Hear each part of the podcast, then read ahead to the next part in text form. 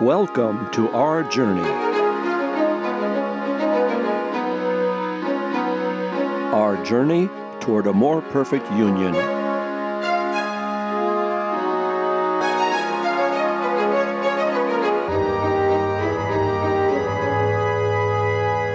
Our more perfect union is an experiment, a grand experiment in something we all cherish democracy.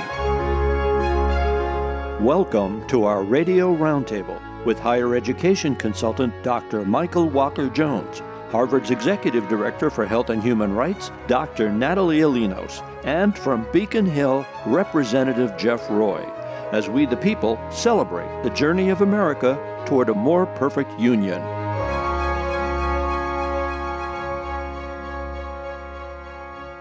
Welcome to a more perfect union. I'm Nick Remasong.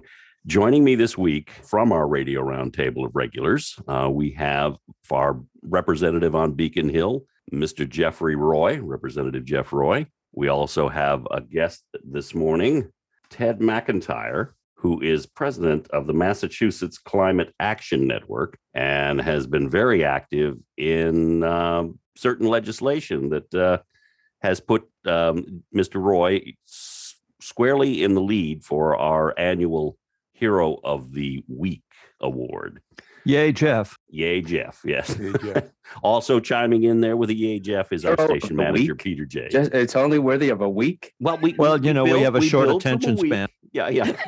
we build from the week. We look at a month, and then you know we'll we'll keep it in consideration. You're peaking early, though. That's the problem. You know, This you, is like being on community auditions. You win one and they send you to the regional uh, Yeah. program. Uh, so you may be in uh, Connecticut soon. That's true. Okay, yes. excellent. Right. And uh, what we are talking about today um, is a very topical issue climate change. How is it impacting on us? How is it impacting on the world? And we are, again, Ted McIntyre is very, very well versed in this and has worked uh, kind of in the background with uh, Representative Jeff Roy on the new bill that was just signed by the governor a couple of weeks ago uh, for cli- impacting climate change in the state of Massachusetts. And I'd like to ask you, you know, again, congratulate you, Jeff, on a fabulous job getting that through. Hard pressed. I know you had to make some uh, some concessions, but in your speech, you talked about how that is how business is done, and it's how you serve both the heart and the passion, which is something that's vital to I know uh, Mr. McIntyre to Ted. So if you could just kind of give us a a lead into what's what what seems to be changed what you know what the bill entails Sure. Thank you. And uh, it, it's great to be here. And I, I'm so glad that Ted is joining us today. I've known Ted, uh, it's got to be going on uh, 20 years. And um, I remember the first climate presentation uh, that he did close to 20 years ago uh, when we were meeting as a Franklin Democratic Town Committee in the uh, the town hall, and uh, was fascinated by the topic and uh, the depth of knowledge that he brought to the table.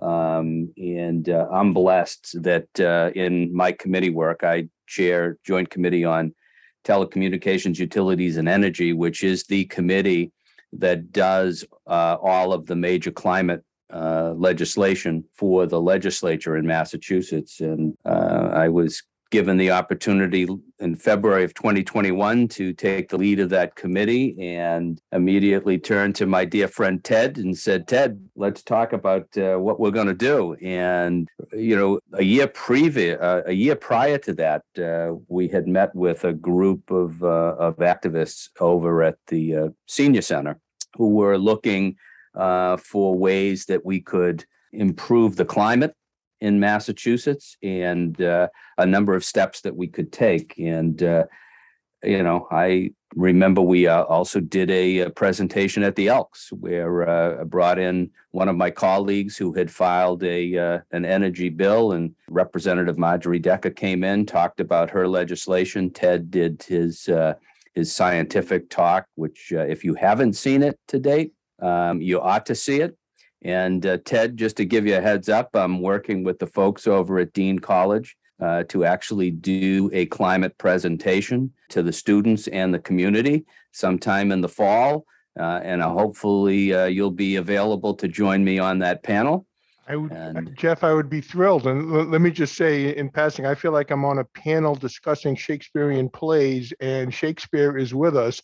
So it's hard for me to, to, to, to, you know, I, I I will follow your lead, but man, I so much appreciate the work that you've done over the years and the commitment to what is a hard sell. I mean, Yeah. climate, not everybody likes to talk about it because it, people usually envision it as uh, eating your peas, right? Uh, cleaning your plate at dinner kind of thing. And uh, you've done a great job of pointing out the opportunities and basically coming up with a bill that matches the scale and scope of the issue, right? Which is really, really remarkable. So I, um, I'm thrilled to be here. And if you want to go to Dean College and make a presentation, I'll be right there at your side.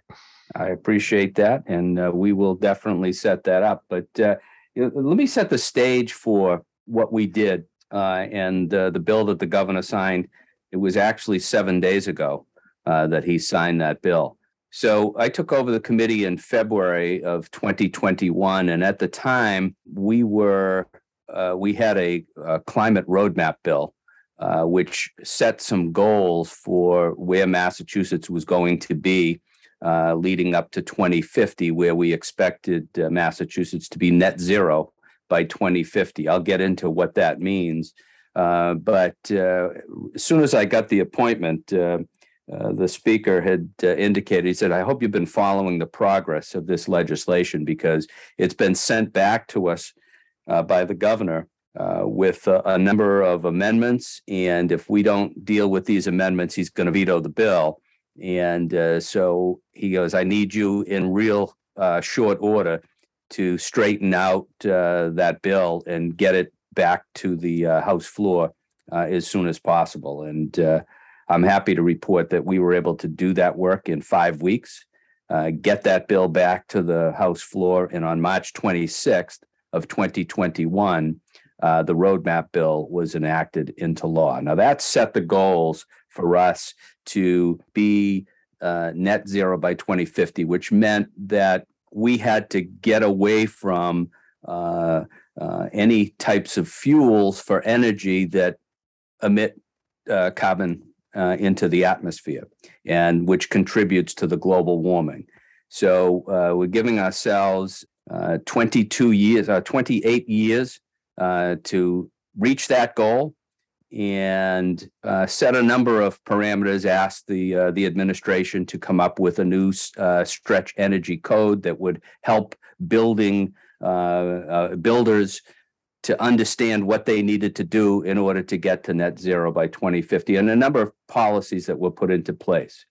Jeff, if I could just jump in for sure. one, one second, I, I- I want, to before we get too far away from the concept of the roadmap, I just want to point out how valuable that exercise is, uh, and continues to be.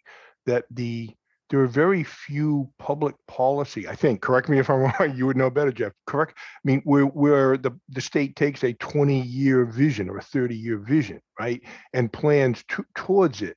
And that's, in this instance, the state has done that. And what it provides is, we say a roadmap, it's essentially sort of a plan and goals and aspirational stuff, but it is also, and this is the thing I've become more, more interested in, it's sort of a narrative.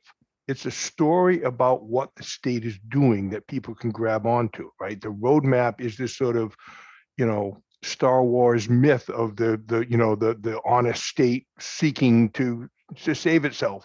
And it's a great thing. And so when we talk about the roadmap, you know, there's a lot of detail, but the, the essence of it is that the state has set this long-term goal that we should all be following and, and it is an ongoing process, right? Literally not going to stop even in 2050. Uh, but it's, it's a remarkable thing that we've set a, a, what amounts to a 30-year goal in an environment where most of the time we just look to the next election.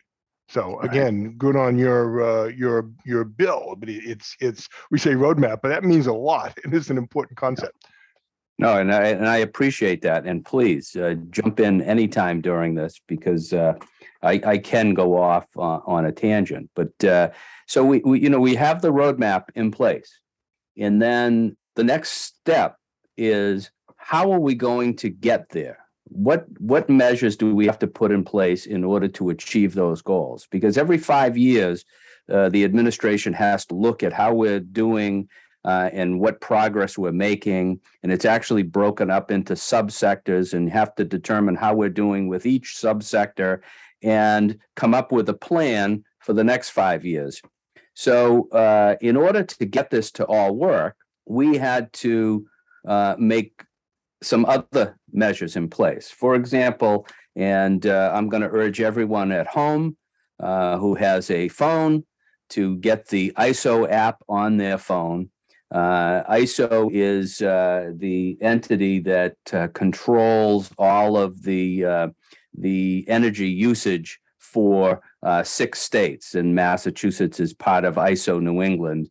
and Ted and I visited ISO New England just about a month or two ago uh, to see how they chart where the energy is coming from and where uh, where uh, it needs to be brought online to make sure that we don't have blackouts.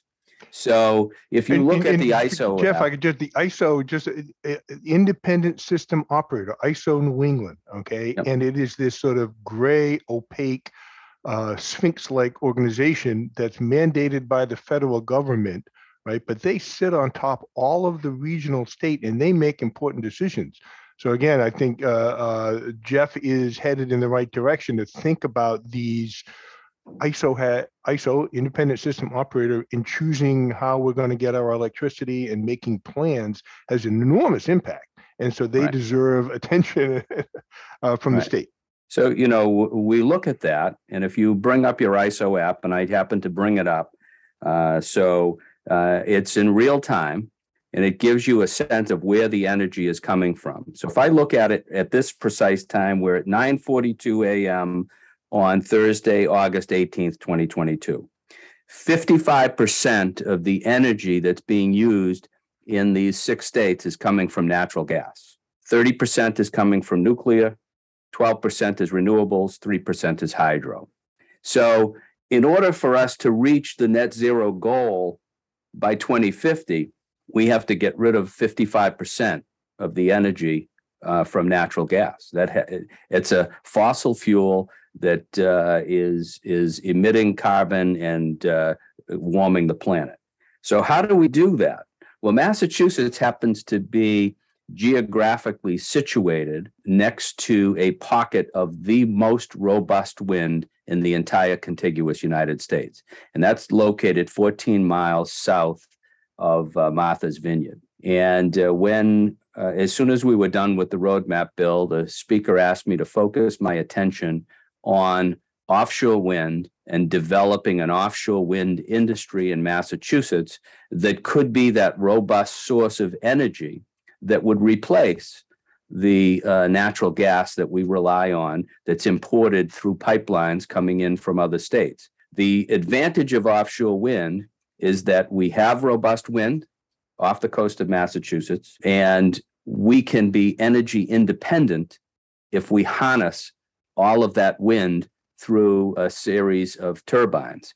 And uh, luckily, a lot of work has been in, put in place to set up leasing areas, which are set up by the federal government. They have auctions, they sell leasing areas, and there happen to be uh, seven or eight leasing areas in that uh, area, 14 miles south of Martha's Vineyard, that are beginning to develop a uh, series of wind farms. Now, Massachusetts has already broken ground uh, at Covell's Beach and Barnstable for the first utility scale offshore wind farm in the entire United States. So we're already ahead of the game. Those uh, uh, initial 62 turbines will be providing wind energy uh, as early as 2023. There's going to be enough power from those 62 turbines to power 300,000 homes. It's going to create 3,600 jobs. And, and it's equivalent of taking hundreds of thousands of, of vehicles off the road annually. It's good, clean, robust energy. So our goal with the next set of legislation was to uh, develop an offshore wind industry in Massachusetts and, and try to make Massachusetts the focal point for offshore wind in the United States. President Biden, uh, when he took office, set a national goal of 30 gigabytes of wind energy by 2030. With the farms that we have off the coast of Massachusetts, we are in a position to provide one third, over one third of that national goal. The lease areas that are in place already can supply 11 gigawatts of wind power. And that's incredible. And nobody else is doing this in the United States uh, at the scale we are doing it. So we ought to dive in fully it. into this effort and develop this industry in Massachusetts. So uh, a large part of the bill is developing through incentives, through tax credits, through uh, workforce development, uh, through changes in the procurement methods to establish Massachusetts as the go-to place for offshore wind in uh, the United Jeff, States. if I, if I could just jump in, I mean, I- to, to reiterate, uh, just, I mean, a different way, maybe you would use the statistic yourself. It turns out that, as everyone is fully aware, there's no fracking in Massachusetts. There are no coal mines, there are no oil wells, right?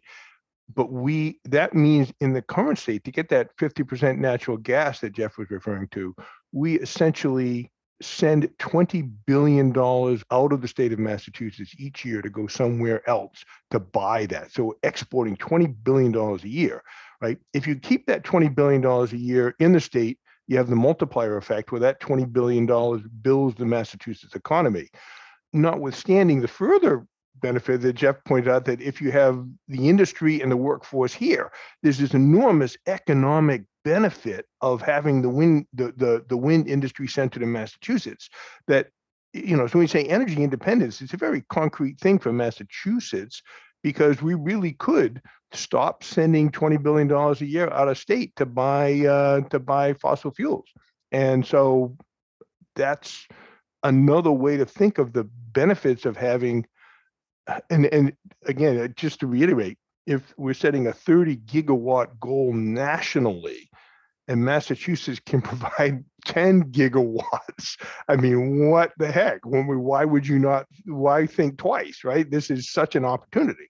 We're speaking with Ted McIntyre, who's the president and board member of Massachusetts Climate Action Network.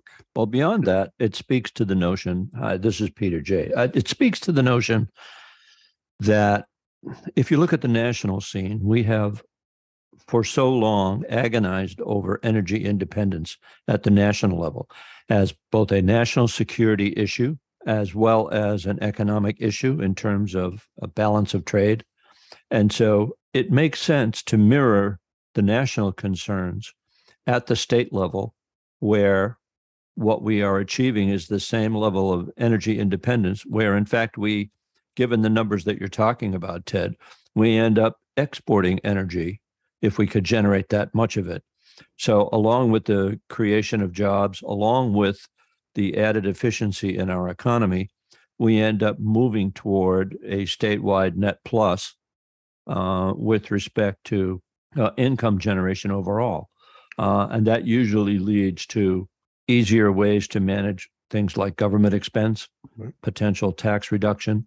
The the the benefits really ripple around. I, I want to also just rewind a little bit because we're talking a really big picture here, and much of that uh, originally outlined in the in the roadmap legislation, in a way. And and there's a great old management tenet, and I think Ted, you'd really appreciate it. If you can't measure it, you can't manage it. You know, that's a saw that goes way back. And the roadmap legislation, particularly with what Representative Roy mentioned about this cyclical five year review where are we now? Where are we going? Where are we now? Where are we going? That gives us the opportunity to not only look at this benchmark legislation, but also to figure out what is working within it, what do we need to add to it, how do we continue, operative word, continue the fight for climate change against our roadmap to make sure that we remain on track going forward over the decades, over this almost 30 year plan. So there are two things that we're looking at here. We're looking at the roadmap and we're looking at how we have rised to meet that roadmap with the work that Jeff has done. Uh, there's also, by the way, just an interesting aside. We know at the national level that the bill that we have now, the In- Inflation Reduction Act, which includes so much climate change benefit, that was a really long slog in Congress, but it got done. What do you mean? It was only forty years. I know that's what I'm saying. You know, 40 years is the blink of an eye in glacial time, but which, by the way, the glaciers are melting if you hadn't noticed. So, but um, need a rim shot over here. But- it is amazing that it did take that long. Yes. and, Uh, and I, and we're sitting here and talking about uh, the fact that we did two major pieces of climate legislation in one legislative session. Exactly. And, uh, you know, that, uh, and, and, and let me share with you the context within which we did this. So um, the House passed its version of this bill uh, on March 3rd of 2022. Three days before we took this up on the House floor, uh, the United Nations Intergovernmental Panel on Climate Change, IPCC for short, they issued a report showing that uh, climate change is, is rapidly re- reshaping the world, including New England. And, and they noted in that that we are on the fright, front lines of a climate crisis and said if we're going to minimize irreversible impacts, we have to make unparalleled changes, including the creation of clean energy. So that's the context, one context. I also point out that last November, 2021, voters in Maine approved a ballot measure that blocked plans to develop a transmission line to deliver hydroelectric power from Canada to Massachusetts and the rest of our region. That shut off a robust supply of clean energy. That case is pending before the Maine Supreme Court. We expect a decision any day now, uh, but there was an enormous amount of power that was shut off to us. And then the third thing that occurred around the time we did this bill in, in March was uh, in Ukraine with Russia making threats to gas Mhm, supplies. and- mhm. and that reminded us of the urgency and dire need for energy independence. So that's the context and we did it. And, and when I was looking at what pathway we should take as a Commonwealth, I embarked on a, on a research effort. And this is probably April, May 2021, and spent six months meeting with experts, uh, stakeholders, uh, advocacy groups, uh, professors, scientists, all with the goal of preparing a state of offshore wind industry report that I presented to the Speaker of the House in October of 2021. It was 120 pages, single space, dense with charts and graphs. And folks had said to me, You cannot give that to the Speaker of the House. He will kill you. I said, No. I said, We had conversations about what we were going to do. I think he will appreciate this. So I, I handed him this book uh, that was bound, and uh, I waited patiently for a couple of days. I said, uh, either he's going to kick me out of this job and find somebody else, or uh, uh, or this could go in a different direction. Well, he called me uh, several days later, and he said, "It's amazing. That's exactly what I was looking for." And I had uh, written a series of recommendations of what legislation we ought to put in place in order to move forward with uh, this industry. And he said, "Get a bill going. Let's uh, let's do a tour of the uh, the small wind farm off of Block Island down in Rhode Island. Let's go down there. Let's bring uh, members of the House of Representatives. Let's show them what uh, the wind industry can look like in Massachusetts, and let's make an announcement on that boat trip that we are going to do uh, an offshore wind and clean energy bill in this session. And that's how it really kicked off. And uh, it was an incredible, uh, incredibly successful event. And uh, then uh, he also suggested, let's make that report that you did public. Let's let people see exactly the thought process that was used to go into this, and let's share with them where we uh, uh, intend to proceed. And you know, over the next couple of months, we wrote a bill. Uh, we brought it to the House floor. The Senate did their version in April. And then from May 5th up until uh, July 31, the House and the Senate conferees. I was the lead for the House, and uh, Senator Michael Barrett was the lead for the Senate. Uh, we met weekly, uh, sometimes daily, in to talk about how we could merge what the House did with what the Senate did to produce what I think is a a landmark piece of Mhm. legislation that will be a model uh, for No, other, I- other states. think to you're right. I think you're right, Jeff. And and Ted, you had something you wanted to add on I, I was just gonna say, I think that the, the underpinning, so J- Jeff's report, and correct me if I get any of this wrong, Jeff, but I mean, the, the, the concept behind all this, if you look at your ISO app, right, it says fifty percent of the, of our, our electricity is generated by, uh, natural gas. Fine, fine. That's fifty percent of the electricity we're using today. But we envision, um, a, a, a- a world where everything is electrified, right? There's a buzzword that says electrify everything, right? What does that mean? That means, and you're not burning natural gas in your home to heat your home, which is not electricity, right? That's just natural gas. You're going to replace that with a heat pump, and then you're going to stop buying gasoline at the 7 Eleven and you're going to have an electric vehicle, which means you need a whole lot of electrons, right? And you need to get those electrons to where the people are and that i think is so so one of the it's not it's more than a buzzword but the concept of everything being electrified everything being electric with the presumption that all that electricity comes from clean power is the subtext i think for the for the the bill that jeff has pushed which is number one lots and lots of wind turbines lots and lots of green power offshore plus lots and lots of thought about how to get those electrons from George's Bank or wherever it is, or Block Island into downtown Boston. I mean, those are two separable and really important issues, but they all serve this idea that we have to get off electricity. We need m- even more electricity than we are currently making. Right? Would you agree, Jeff? Is that a fair description? Yeah, and and look at we're looking for clean sources of energy, and and it's not going to be just wind. Uh, you know, we have a robust solar industry in Massachusetts. A lot of solar farms, a lot of solar panels on homes. That's producing uh, tremendous amounts of uh, electricity, and a lot of uh, that solar energy uh, that's being produced now is not really accounted for in the ISO app because it's behind the meter. So, uh, you know, we need to modernize our grid so that we can account for uh, where all this energy is and how it's moving in multiple directions. So one of the other components. Jeff, if I could just jump in before, before we go too far from, I mean, you said behind the, behind the fence.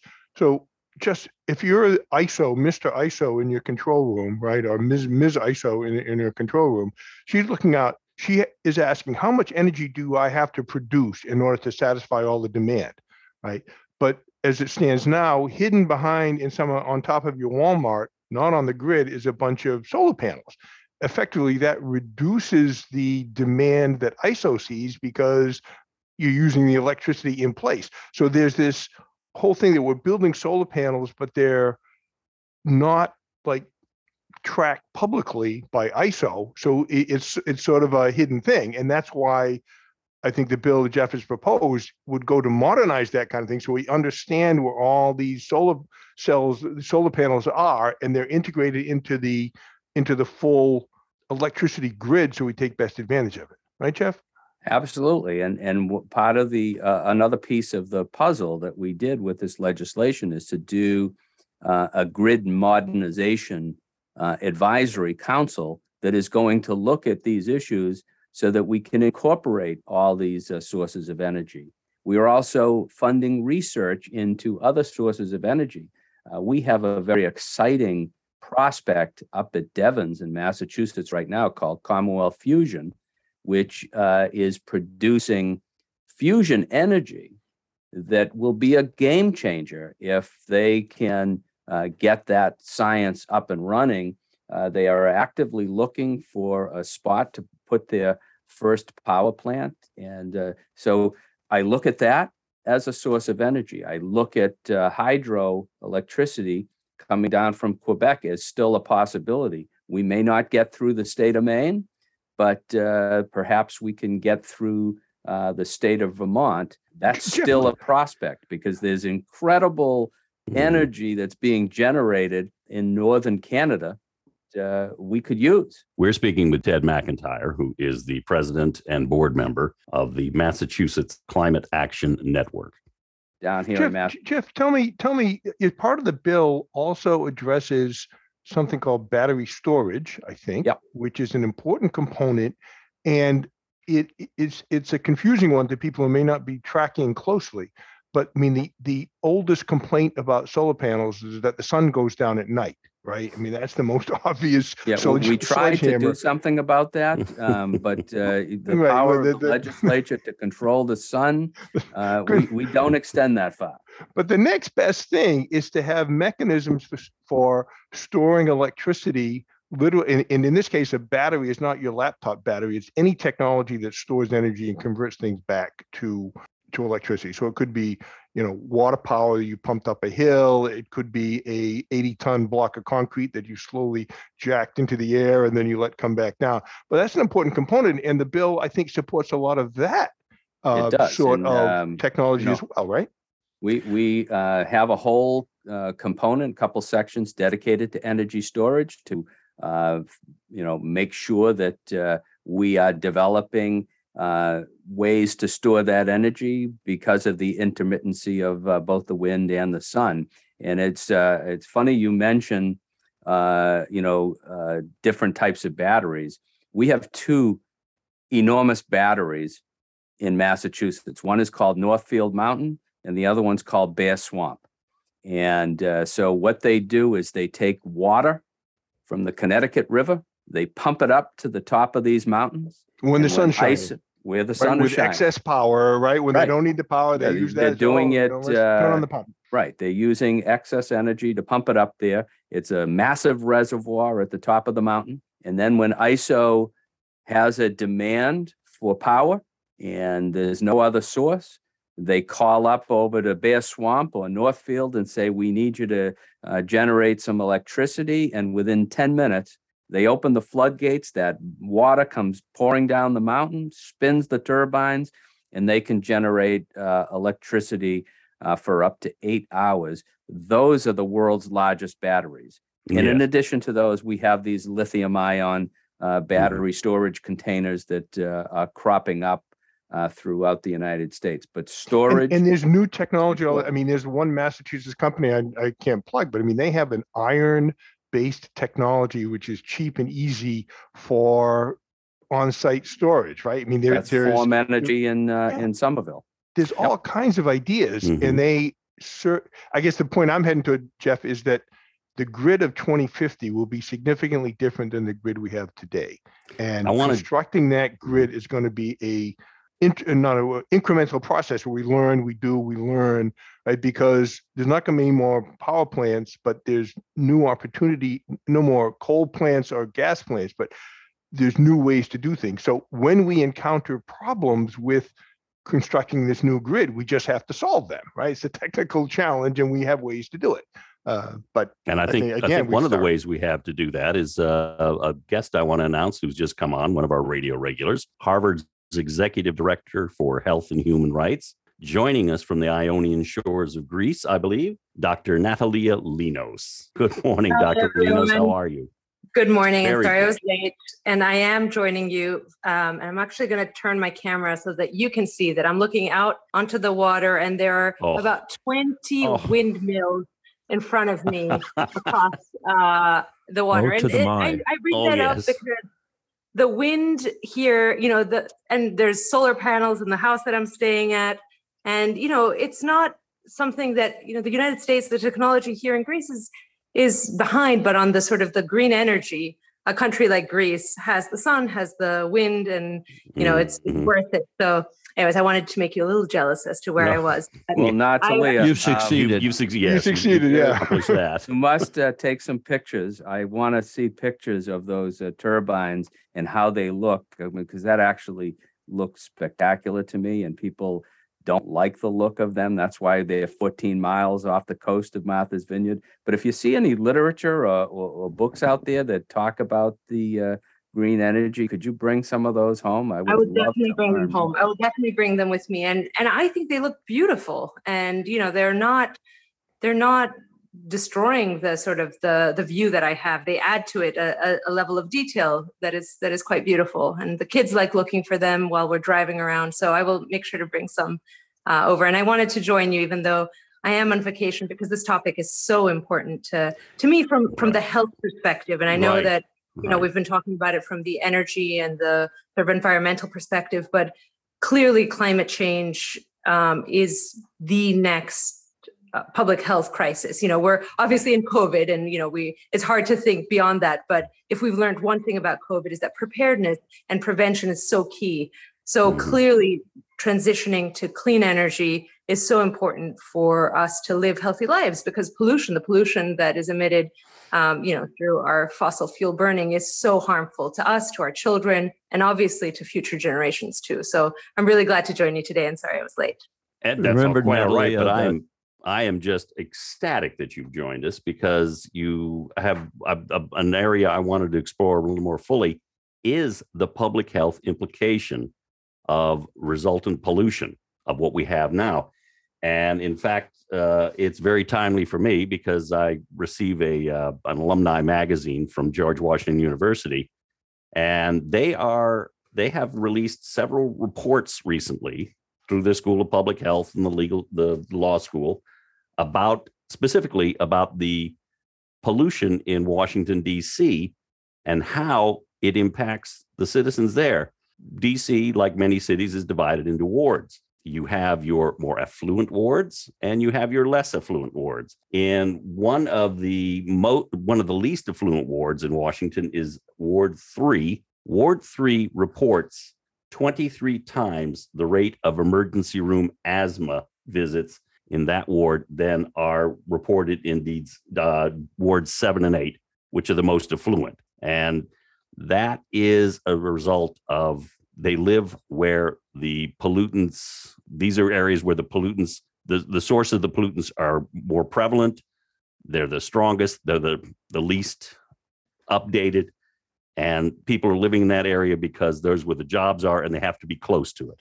And I this is what this is a result. I also want to underscore uh, that if you just flash back two years, when COVID was beginning to rise up, one of the things we began to see are photographs taken from around the world of something that cities had not seen for perhaps decades clean air.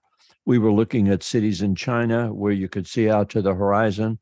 Los Angeles, for the first time in how long, was absolutely pristine, pristine. There was no smog to speak of because people stopped polluting just with the reduction of their activities by staying indoors because of COVID.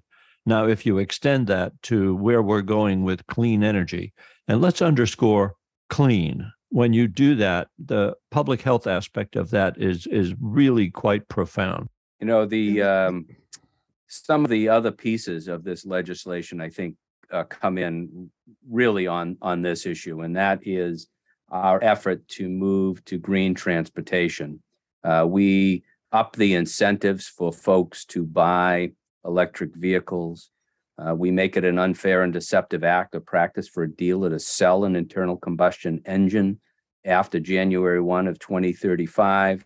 We look for um, our public transit system to be uh, uh, emission free. And we want uh, the MBTA to buy uh, electric buses or, or some other non-emitting fuel, uh, which will take care of, uh, you know, folks who live in these highly congested areas, you know, will help them with their public health because buildings and transportation are probably your largest uh, sources of emissions. So beyond the transportation pieces, we move into building decarbonization, and uh, we're uh, requiring our larger buildings uh, to report uh, the their energy uh, efficiency and emissions from their building. We incorporate a number of changes to the Mass Save program. If folks are not familiar with Mass Save, that's the program uh, that you can call up and have come into your house and do an energy audit, and they will offer you incentives to, uh, you know, make your house more energy efficient through insulation or um, highly efficient appliances. Right now, you can still get uh, incentives for, uh, you know, gas uh, powered uh, boilers, but that's going to end uh, at, in, in the next plan uh, in about three years. There'll no longer be credits for fossil fuel power equipment, and but there are incentives to move you towards heat pumps and and other technologies. And you know we're trying to get our buildings uh, moving along because buildings and transportation are huge components uh, of emissions. So this uh, bill goes a long way. And the final piece, which was probably the most controversial piece, was allowing 10 communities in Massachusetts to be part of a pilot study uh, where they could ban fossil fuels in any new construction or um, major renovation. And I know Brookline is one of those communities, right, Jeff? Where I uh, live. Brookline is definitely, that's uh, uh, Natalia's hometown is going to be one of those communities that can do it. Um, I happened to join uh, Mayor Wu at her press conference uh, two days ago where she announced that the city of Boston was going to want to participate uh, in this pilot. Um, I was a little reluctant to uh, join on to that effort to uh, allow communities to do the fossil fuel ban. But through the negotiations, we uh, limited it to a pilot study. We uh, also, I was uh, fearful that it was only going to be rich communities that were going to do this and they were going to push the fossil fuels into the poorer communities. So there was a uh, requirement that in order for a community to be eligible to participate in the pilot, they had to be compliant with 40B and that, that they had at least 10% affordable housing in their community. That was important to me uh, to doing it. And also that uh, there were robust reporting requirements and data collection about the effectiveness of these pilot programs uh, to deliver. And uh, up until the day before the governor signed this piece, this was the one area where he was seriously considering vetoing it because he was opposed uh, to this pilot program. And in fact, I remember reading uh, the newspaper the day before where the headline was that the governor had agita from uh, this particular provision of the bill. And uh, I actually texted him as soon as I saw that story. And I said, Governor, I can assure you, I share in your agita, but can you please sign this bill and let's do this together because the world can't wait for climate action. Well, uh, and and and on the the poetic note, which was brought up a few times, I'm going to give you a little alliteration. Uh, another uh, very insightful, informative, and intellectually stimulating more perfect union hour has flown by, and it has indeed. Our conversation will continue next week, so we ask you to please stay tuned for more conversation on climate change and we will have to say goodbye until next week. Now, if you would like to weigh in on our, this discussion or any of our discussions, we'd be glad to hear from you. And if you have any information that you would like to add to it, or if you disagree, all the more reason to get in touch with us. And we you can email us at info at franklin.tv. That's I-N-F-O at franklin.tv. And again, if you enjoyed our discussion, let us know. Or again, more importantly, if you disagree, let us know. All the more reason to let us know. And you can share or listen to this program or any of our past episodes. Our podcasts are available online at our website, WFPR.FM. And for Ted McIntyre, our guest, thank you very much, Ted, for joining us. Thank And you for for having Dr. me. Oh, my pleasure. Our pleasure indeed, believe me. And of course, Dr. Natalia Linos joining us late, but uh, still just a a very welcome guest. And our representative, Jeff Roy, along with Pete J. Peter J. I am Nick Remasong. Thanks for listening and joining our shared journey toward a more perfect union.